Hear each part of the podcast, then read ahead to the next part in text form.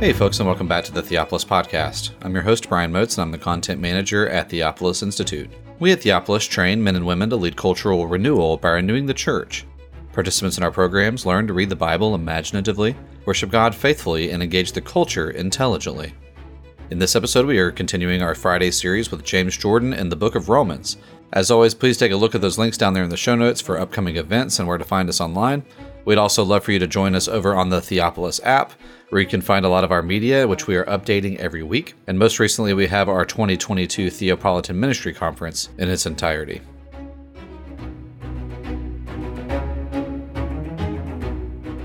I shouldn't have been funny because we're at a real serious part of Romans here. Romans 2 and 3. And this won't be quite as thrilling a part of Romans to consider, but we will talk about the law a little bit, I think. Paul started out in chapter 1, verses 18 to 32, and he says, everybody's depraved. Everybody's rebelled against God. God gives them all this revelation, and everybody rebels against it. Adam and Eve did, and now everybody does. And they become idolaters. And then they become homosexuals in their tendencies. And then they just become just rotten, doing all kinds of rotten, filthy things. Now, we have to understand that when the book of Romans was written, when the Jews heard that, they said, yep, that's what those Gentiles are like. And we Jews, we're sinners all right, but we have the covenant. And in the covenant, God is kind of more gracious to us than He is to the Gentiles. And God overlooks our sins. God is nice to us, and that's what it means to be in the covenant and not be a filthy Gentile. And so their interpretation was that the call of God to be a Hebrew Israelite Jew, the covenant of circumcision, and all the special things in the law was a sign that they were closer to God and that they were saved and that other people weren't saved. And that is not what Israel was about. Circumcision was not a sign of salvation, first and foremost. Well, in a sense, first and foremost it is, but specifically it's not.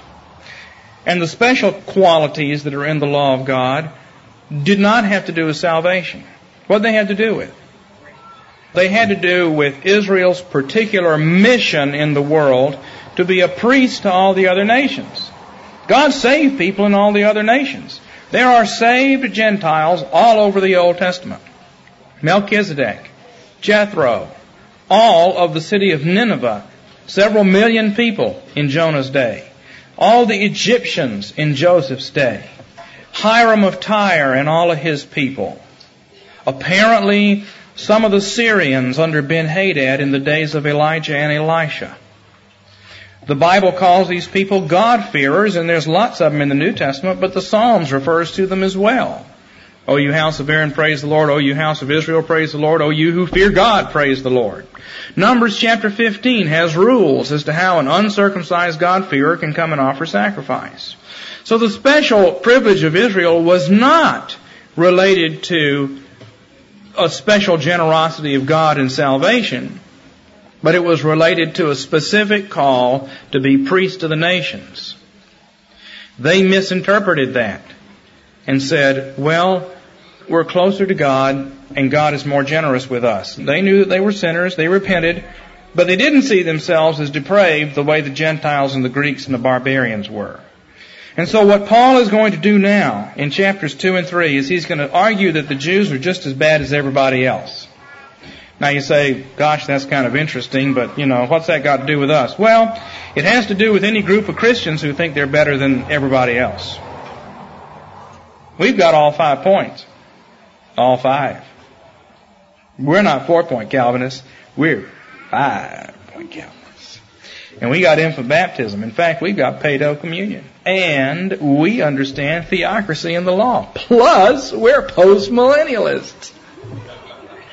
That makes us better than everybody else. No, it just means that we're called to serve all the other churches, to serve all the other Christians by being as charitable and kind and patient as Jesus was in persuading them. Okay? And they won't care how much you know until they know how much you care, as you know. So, Romans 2 is talking to any group of Christians who think that they are blessed possessors of a better form of religion. Because the Jews and the special things that are in the law, which Paul calls the works of the law, were not given to them to make them second stage Christians, to give them a second blessing, so that they spoke in tongues, or they were Calvinists, or they had apostolic succession, or whatever. No, it was given so that they could be servants to all the rest, and they were misinterpreting that. So now let's read. I'm going to read chapter 2 in sections and just comment on it as we go. Therefore, Paul says, You are without excuse, every man who passes judgment, for in that you judge another, you condemn yourself. You who judge practice the same things. Now, how did we get to this? All of a sudden, he's talking about somebody who passes judgment, and he says, You're in trouble because you condemn other people, but you do the same things. Who's he talking about here? Well, if we go over to verse 17, we see that he's really talking about a Jew. Sometimes this is the self-righteous pagan in people's minds, but really in context, he's talking about a Jewish person like he himself was before his conversion, who thinks that he's better than everybody else. And he says, you pass judgment on the Gentiles. You agree with all this stuff I just said. Oh, Paul says these people hate God and they worship creepy crawlies and they're queers and they're full of depravity.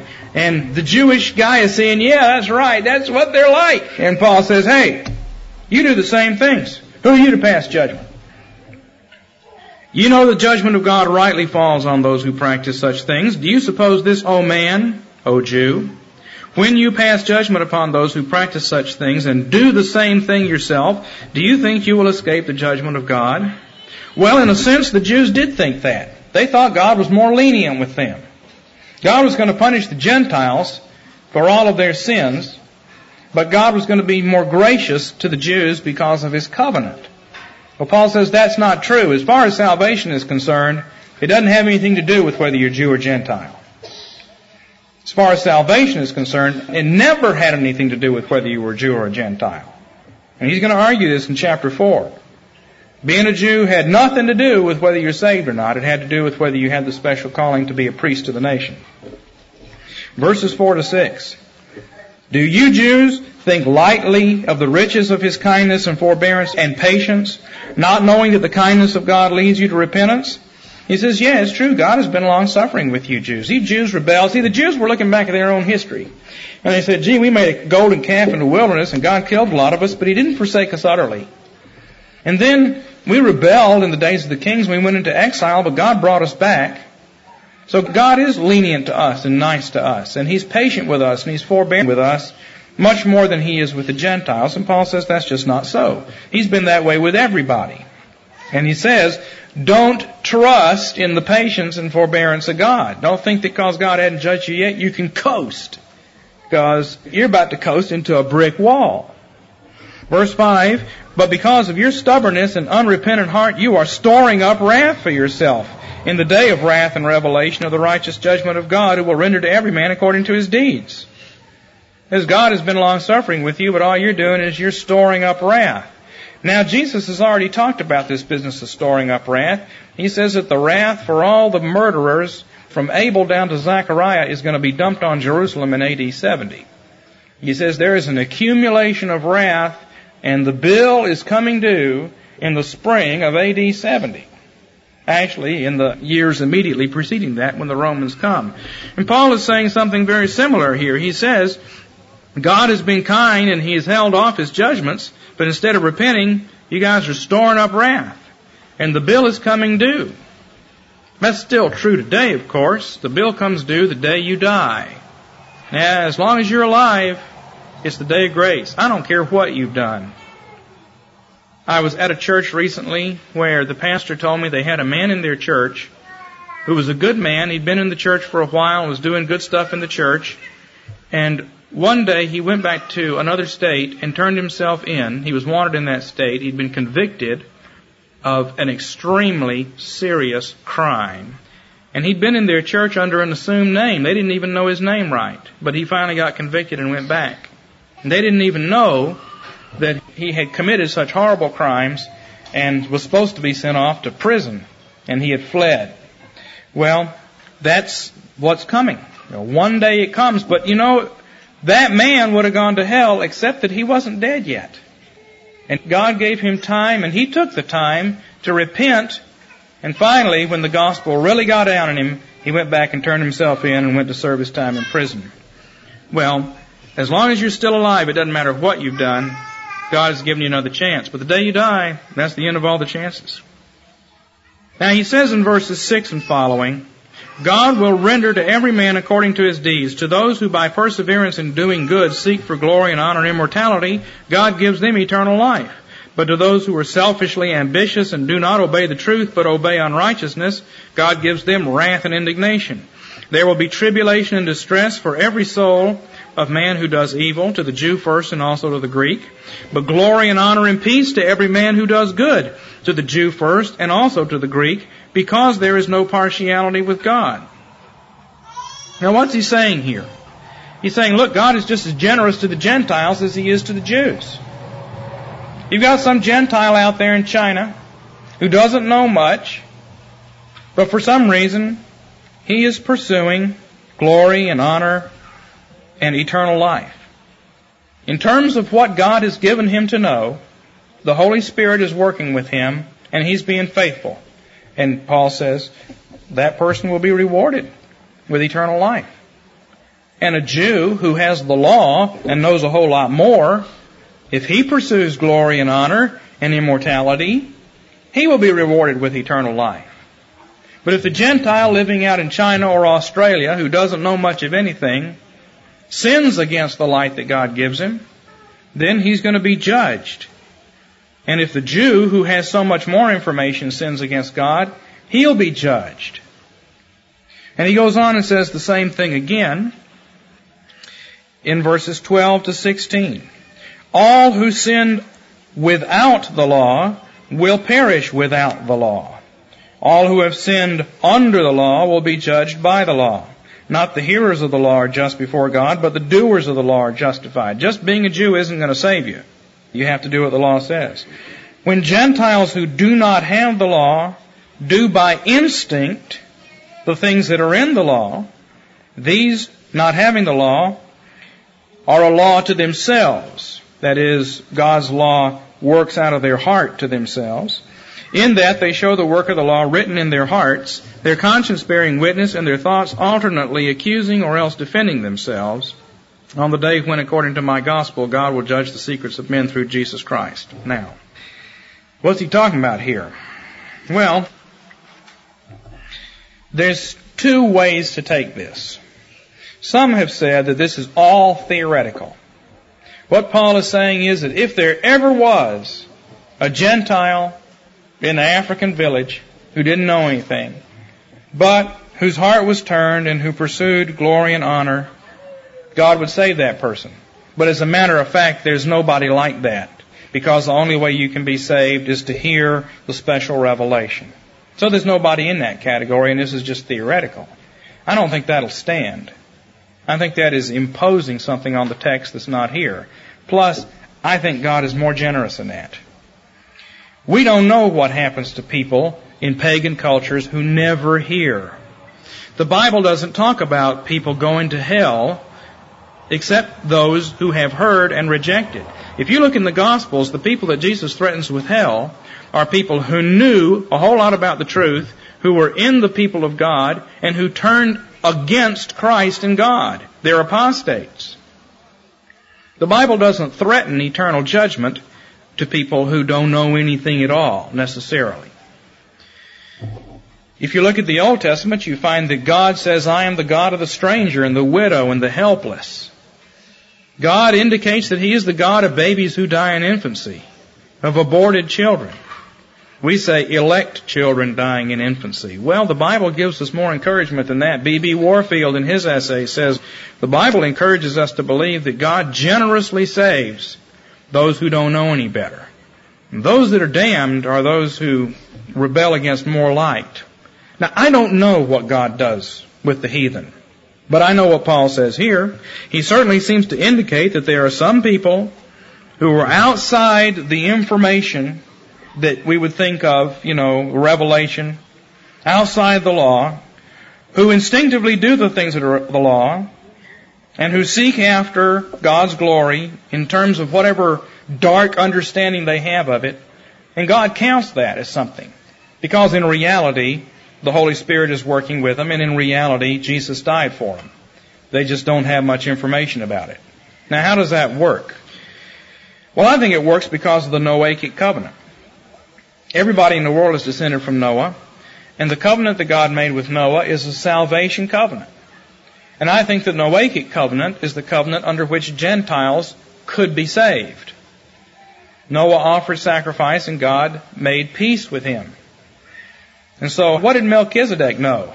How was Melchizedek saved? How were people saved before Abraham came on the scene? Through the Noahic covenant.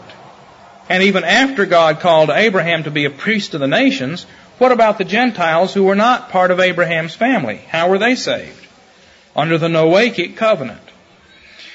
Now, I don't know how much information is circulating around the ancient world. The Bible doesn't tell us. But it may have been that there were God-fearing Gentiles maintaining the truth of Noah to some extent in China and Australia and in Latin America back a thousand BC. We don't know. But we do know that it's entirely possible that enough of the truth was passed down from the Noachic covenant for Gentiles to be saved. All Paul is saying is that it seems like God will count the faithfulness of the Gentile if he lives according to what he knows, what God has seen to give him. To whom much is given, much is required. To whom less is given, less is required. And he says God will count that and save whether you're under the law and you know all the stuff that's in the Old Testament or whether you're outside of the law and you've got a lot of confusion and there's a lot you don't know if you're being faithful. Now some people say, well, if that's the case, then why should we take the gospel to the heathen? Maybe a lot of them are already being saved because they're living according to the light God has given them. Well, I don't know. Seems like the light gets dimmer and dimmer as the centuries go by, and God expects people to hear the truth and the gospel to go places. But let's assume that there are people in tribes in Borneo who never heard the word, and yet some of them are being faithful and they're going to get to go to heaven. Why do we take the gospel out? Is it because the lost are perishing? No, that is not why. The gospel is not that God saves sinners. The gospel is that Jesus is King of Kings and the world has changed. And that's the message we're taking out. We're taking out the word that God has brought history to climax, that the Father has sent the Son to die. That's the good word that we're taking out to these pagans. And some of them may say, well, you know, and missionaries tell stories like this, and you never know what to make out of it. Sometimes the missionaries will say, well, you know, a guy came up to me and said, you know, we always knew that the God of heaven would send us somebody to explain to us stuff like this. You think, well, gee, they were looking for something. I don't know. But I know that the motivation for world witness is not primarily because we know for a fact that everybody in heathendom is going to die and go to hell. We don't know that for a fact. What we do know is Jesus is king. And they need to hear that. I'll tell you something else. In another century or so, everybody in the world will have heard the gospel. But Jesus isn't coming back for about 100,000 years. So for most of human history, people will be operating in terms of knowledge of the gospel. And we're still just living in the early preliminary phase of history. And if God overlooks people in their ignorance at this stage in history, it won't be this way for the next 100,000 years. It says that God is going to show His faithfulness to thousands of generations, right? The second commandment says, showing loving kindness to thousands of generations of those who love me. 1,000 generations is 40,000 years. So, thousands of generations is 100,000, 200,000 years. Jesus isn't coming back till we've explored the asteroids and done a lot of other things. We're still living in the very early stages of human history here. That's what I believe. And if you don't believe that, you're wrong. hey, I have a witness. Now, Paul says that these Jews are despising the riches of his kindness and they're being stubborn and impenitent. He's not telling us exactly at this point what they're being stubborn and impenitent about, but what it is is their closed ethnic attitude. And the refusal to see that they were given special gifts not so that they could be blessed possessors, but so they could give those gifts away. The Jews were supposed to live in mission. They were supposed to serve the nations round about. They were supposed to pray for the nations round about. And that's why every time you see a covenant made in the Old Testament, it has a Gentile sponsor. What happens when the Abrahamic covenant is made? Melchizedek comes out with bread and wine and sponsors the covenant. He wants Abraham to get in there and build those altars and start ministering. The Gentiles sponsor the Jews. What happens when the Mosaic covenant is made? Who comes to sponsor? Jethro. And who sponsors the Davidic covenant? Hiram of Tyre. Does all this great stuff for David and then he helps build the temple. Who sponsors the restoration covenant? Cyrus and Darius. Get back there and get that temple built and pray for us. Gentiles always sponsor the Jews. But the sin of the Jews was not to do their missionary work.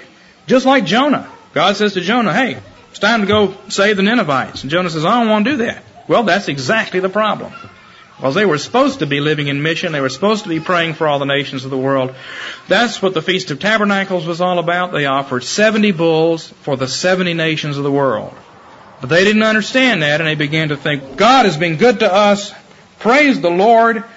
We're grateful to God because He saved us, and now here we are, and we've got all this truth, and they weren't sacrificing to get that out to everybody else.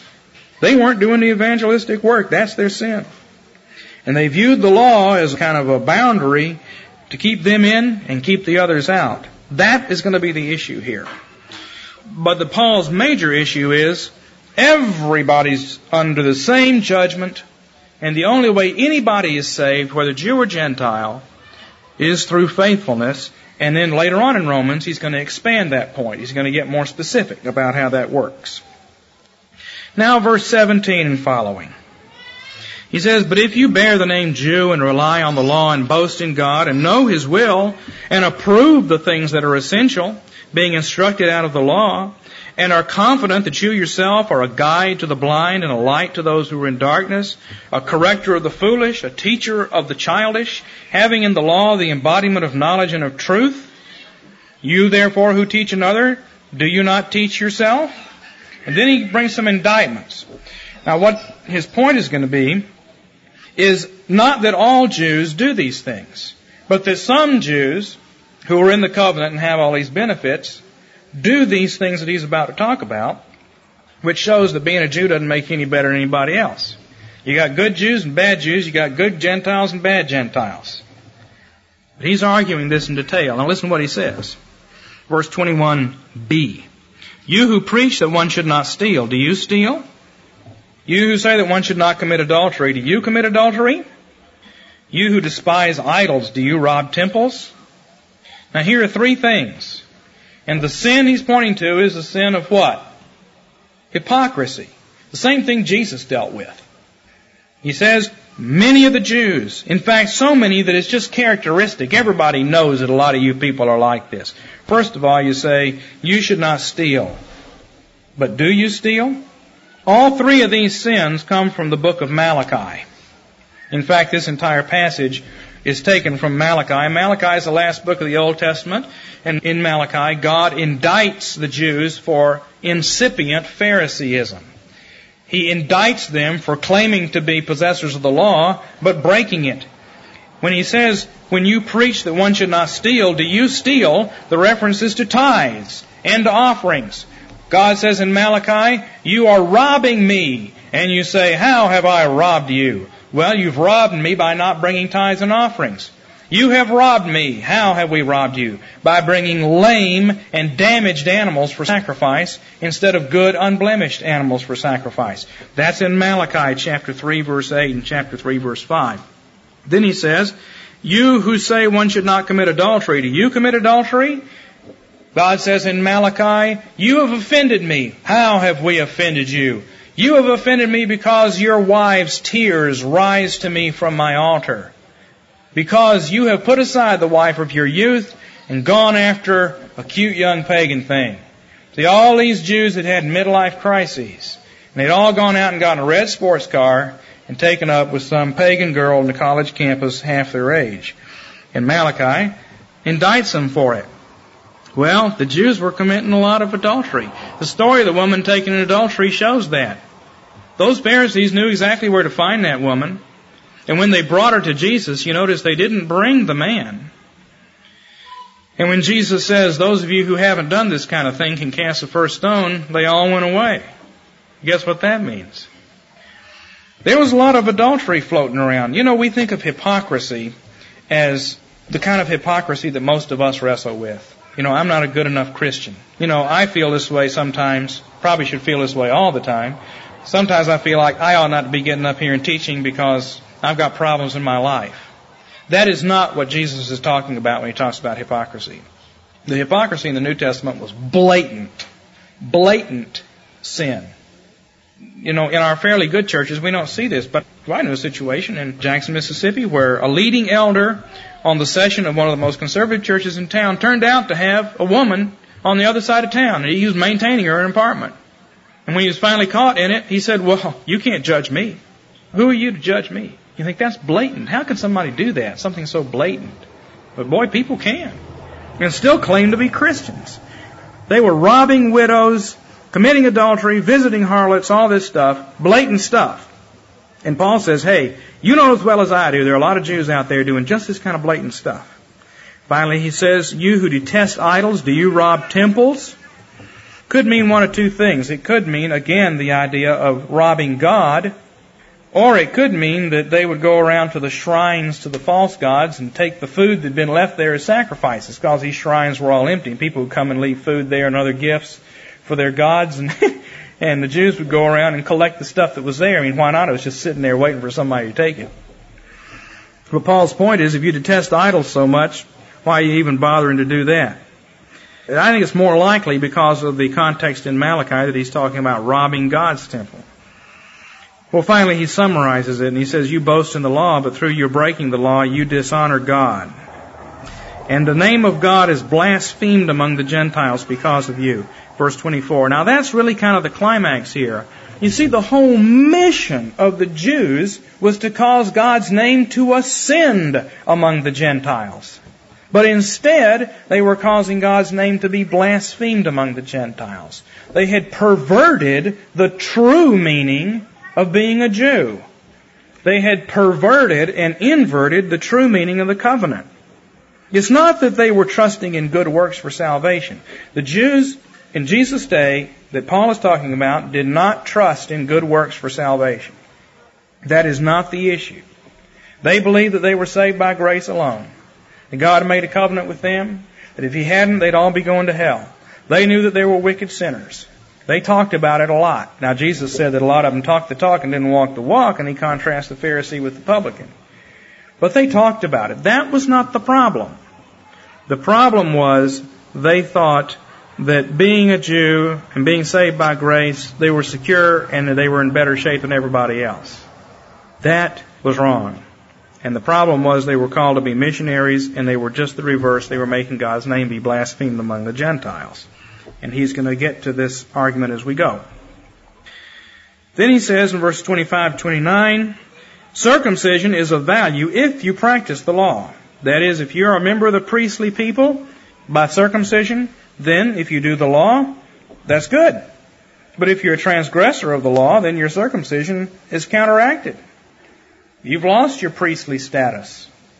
If therefore the uncircumcised man keep the requirements of the law, Will not his uncircumcision be regarded as circumcision?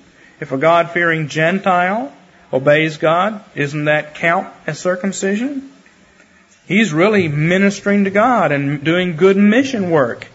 And God's name will be glorified among the nations because of him. So de facto, he's circumcised. He's being a better priest than many of the Israelites are being. Verse 27.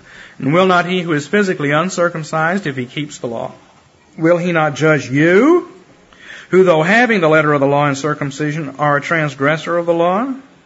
Ooh, now he's saying that the God-fearing Gentile may be more righteous and be in a position to judge the Jew. For he is not a Jew who is one outwardly, neither is circumcision that which is outward in the flesh, but he is a Jew who is one inwardly. And circumcision is that which is of the heart by the Spirit, not the letter. And his praise is not from men, but from God. The true meaning of the law, he says, is spiritual trust in God, not necessarily ritual observances. And the Old Testament has said the same thing. God has said, I care nothing for your sacrifices. Sacrifices of God are a broken spirit. What is all this sacrifice to me if you don't obey? Now then he continues in chapter 3, the same argument. And we've got a chapter break here in our Bibles, but the argument goes and continues on, so we've got to keep going. What advantage has the Jew then? Well, based on what Paul has said, what difference does it make to be a Jew? Why bother? You know, why not just be a Gentile? If you're saved the same way and you're judged the same way, then what advantage has the Jew? Well, Paul says, what benefit is circumcision? Well, it's great in every respect. First of all, that they were entrusted with the oracles of God. Now that's as far as he gets here. Later on in chapter 9, when he picks this discussion back up, he will list other things that make it special to have been a Jew. Which is the same way as saying, what advantage is it to have been baptized as a baby and grown up in the church? But notice what he says here. What is it that was the special advantage of the Jew? Is it that they had the oracles of God so that they could read the Bible? Or was it that they were entrusted with the oracles of God? What does it mean to be entrusted? It means that they had the oracles of God on behalf of somebody else. They were given the word so that they could give the word to others. They were entrusted with the word so that they could be in mission. They were called to priestly service. And that's what they weren't doing. They thought that it meant that they were specially close to God. And Paul's whole argument is no, you are not saved by being in a group. You're saved by faith. And that's the argument here in Romans. You are not saved by being in a group. You're saved by faith. Verse 3. What then? If some did not believe, their unbelief will not nullify the faithfulness of God, will it? No. As a matter of fact, may it never be. Rather let God be found true and every man be found a liar, as it is written that thou mightest be justified in thy works and mightest prevail when people challenge you. But if our unrighteousness demonstrates the righteousness of God, what shall we say? Now what's his argument here? His argument is, remember that righteousness means covenant faithfulness, okay? That God is loyal to us it doesn't mean primarily the idea of measuring up to a standard. It means that God is loyal to us. And he says, if they sin, will God stop being loyal? Will God break it off? And the answer is no, that's not what God did. Even though they sinned, God continued to be faithful to them. He says, God will remain true even though all men are liars. I mean, then he says, if our unrighteousness, if us breaking the covenant, demonstrates God's faithfulness in keeping the covenant, what shall we say? The God who inflicts wrath is not unrighteous, is he? I'm speaking in human terms. May it never be, for otherwise how will God judge the world? Now this is the heart of the problem Paul is wrestling with in Romans. It is called, for those of you who want to hear the word, a theodicy. T-H-E-O-D-I-C-Y, which means a justification of God. Paul in Romans is not concerned to justify us. Jesus did that on the cross. Paul in Romans is, well, that's not really a parallel answer, but at any rate, he mentions that, but the point of Romans is to justify God. Because it looks like God is contradicting himself. God's righteousness, His faithfulness, is revealed by our sin. God would be faithful and loyal to Adam and Eve if they'd never sinned. But once they sinned, and God continues to be faithful and loyal to them, that really shows what God is made of. That God is faithful and loyal even when His children rebel against Him. Now the problem is, if that's true, then how can God show wrath? After all, our sin only causes Him to be more faithful. The more we sin, the more faithful He is. Even though we sin, He's faithful. Even though we murder, He's faithful. Even though we rape and pillage, He's faithful. Even though we, you know, murder thousands of people, He's faithful. How can that be? In that case, well, then there'll never be a day of wrath because God will just keep on being faithful forever and loving the wicked forever because He's faithful to us even when we sin. So Paul says, now here's this problem. And we're going to be sorting this one out in Romans. How can God be faithful? Our sins show that He is faithful no matter what. But then, if that's true, then it's contradictory for God to bring wrath. And Paul doesn't give an answer here. He says, may it never be. Otherwise, how will God judge the world? He says, we know that God is going to judge the world. So we've got two things in tension. A, we know that God is faithful to us even though we sin. So He's not judging us. And B, we know that God is going to judge the world. Now it looks like these are in contradiction to each other. So how do we resolve this contradiction? Well, that's what the next several chapters of Romans are about. The answer is God is going to show wrath too, and the explanation that he gets to, this explanation of how it fits together is going to have to wait till later on in Romans, but the answer basically is that God's forbearance and patience ends with our death. Once you die, well, after that, the judgment. So, God is faithful to us in spite of our sins as long as we're alive, but when we die, that's it. Is God faithful to Adolf Hitler? Yeah. As long as Hitler was alive. Even down there in the bunker, God was being faithful. God was being righteous to him. God was overlooking his sin. God was giving him one more chance. God was showing covenant loyalty to Adolf Hitler, and then Hitler died. And that was the end of that. Then he went under wrath. That's the basic answer. Then he's got another dilemma here, verses 7 and 8. If through my lie the truth of God abounded to his glory, then why am I also judged as a sinner, and why not? as we are slanderously reported, and as some affirm that we say, let us do evil that good may come. Their condemnation is just. So here's the second problem. God is righteous and faithful to us even when we're sinners. And He's righteous and faithful and covenantly loyal and blesses saints as well. He blesses the saints, He's righteous and loyal to the saints, and He blesses the wicked, and He's righteous and loyal to the wicked. So, why not sin? I mean, why be a saint? Go ahead and do what you want because God is going to be loyal and faithful to you anyway. Now, Paul's answer to the question is anybody who thinks this is stupid. Basically, that's his answer. Their condemnation is just. In other words, he says, I'm going to get to this later on, but for starters, if you think this way, you are really dumb. In fact, you deserve to be condemned. The explanation has to wait until he's finished laying some things out. But the explanation is basically the same thing. God's forbearance is designed to lead us to repentance, and if we don't repent, then eventually we're going to die and suffer His wrath. So, yep, it's true. As we look at this world, we see saints and we see sinners, and they're both getting about the same amount of blessing, and both getting about the same amount of spanking, and God is being faithful to both of them, but when you die, it's going to be sorting out time. Now that's what he's laying at. Now we gotta finish this. We got to finish this and talk about bad breath here in verses 9 to 20. What then? Are we better than they? Not at all. For we have already charged that both Jews and Greeks are all under sin. What he's saying is the distinction between Jew and Greek didn't have anything to do with salvation. Whether you're saved or not, didn't matter about being Jews and Greeks. What it had to do with was with your calling. The Jews were called to be priests of the nations. The Greeks were called to guard the Jews.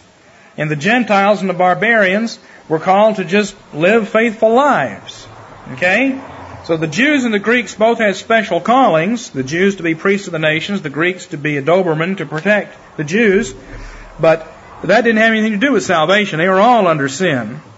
And then he quotes seven passages from the Old Testament to show that Jews are under sin, because these were all the Jewish scriptures. And if the Jews are under sin, then everybody else is as well. So, verses 10 to 18. As it is written, there is none righteous, not even one. There is none who understands. There is none who seeks for God. All have turned aside. Together they have become useless. There is none who does good. There is not even one. So, everybody's going to go to hell. Well, no. God has been saving people right along, but the point is, apart from God's grace, nobody gets saved, and God's grace is given to Greeks and Gentiles and barbarians as well as Jews. Then he describes this bad breath scene here. Their throat is an open grave. Have you ever smelled a dead body? That's what he says is down at the bottom of their throat. And so it is bad breath city. Death breath is what he's talking about here. Open grave leading up into the throat And then their tongues, they keep deceiving. The poison of asps is under their lips. Their mouth is full of cursing and bitterness. So it just kind of boils up. There's a dead body. There's a corpse in your heart. Your heart is dead. It's rotten. And that comes up into all the stuff you say. And that has to do with worship. And then the Godward relationship of worship, then he talks about the manward relationship. Their feet are swift to shed blood. Destruction and misery are in their paths, and the path of peace they refuse to acknowledge. And then he sums it up by saying there is no fear of God before their eyes. That's the indictment. Our worship is no good because it's coming out of a dead heart, and our feet are swift to shed blood. Goes back to Adam and Eve. Goes back to Cain and Abel. Feet swift to shed blood. Cain's sacrifice was rejected. Abel and Cain are talking in the field. Abel gets mad and kills him right there, swiftly. He blows off the handle. Finally, he says this in verses 19 to 20. We know that whatever the law says, it speaks to those who are inside the law. Now, your version may not have the word inside there, but that's what it needs to be. Whatever the law says, it says to those who are inside the law. The law is like a circle or a sphere, and people are inside of it or outside of it.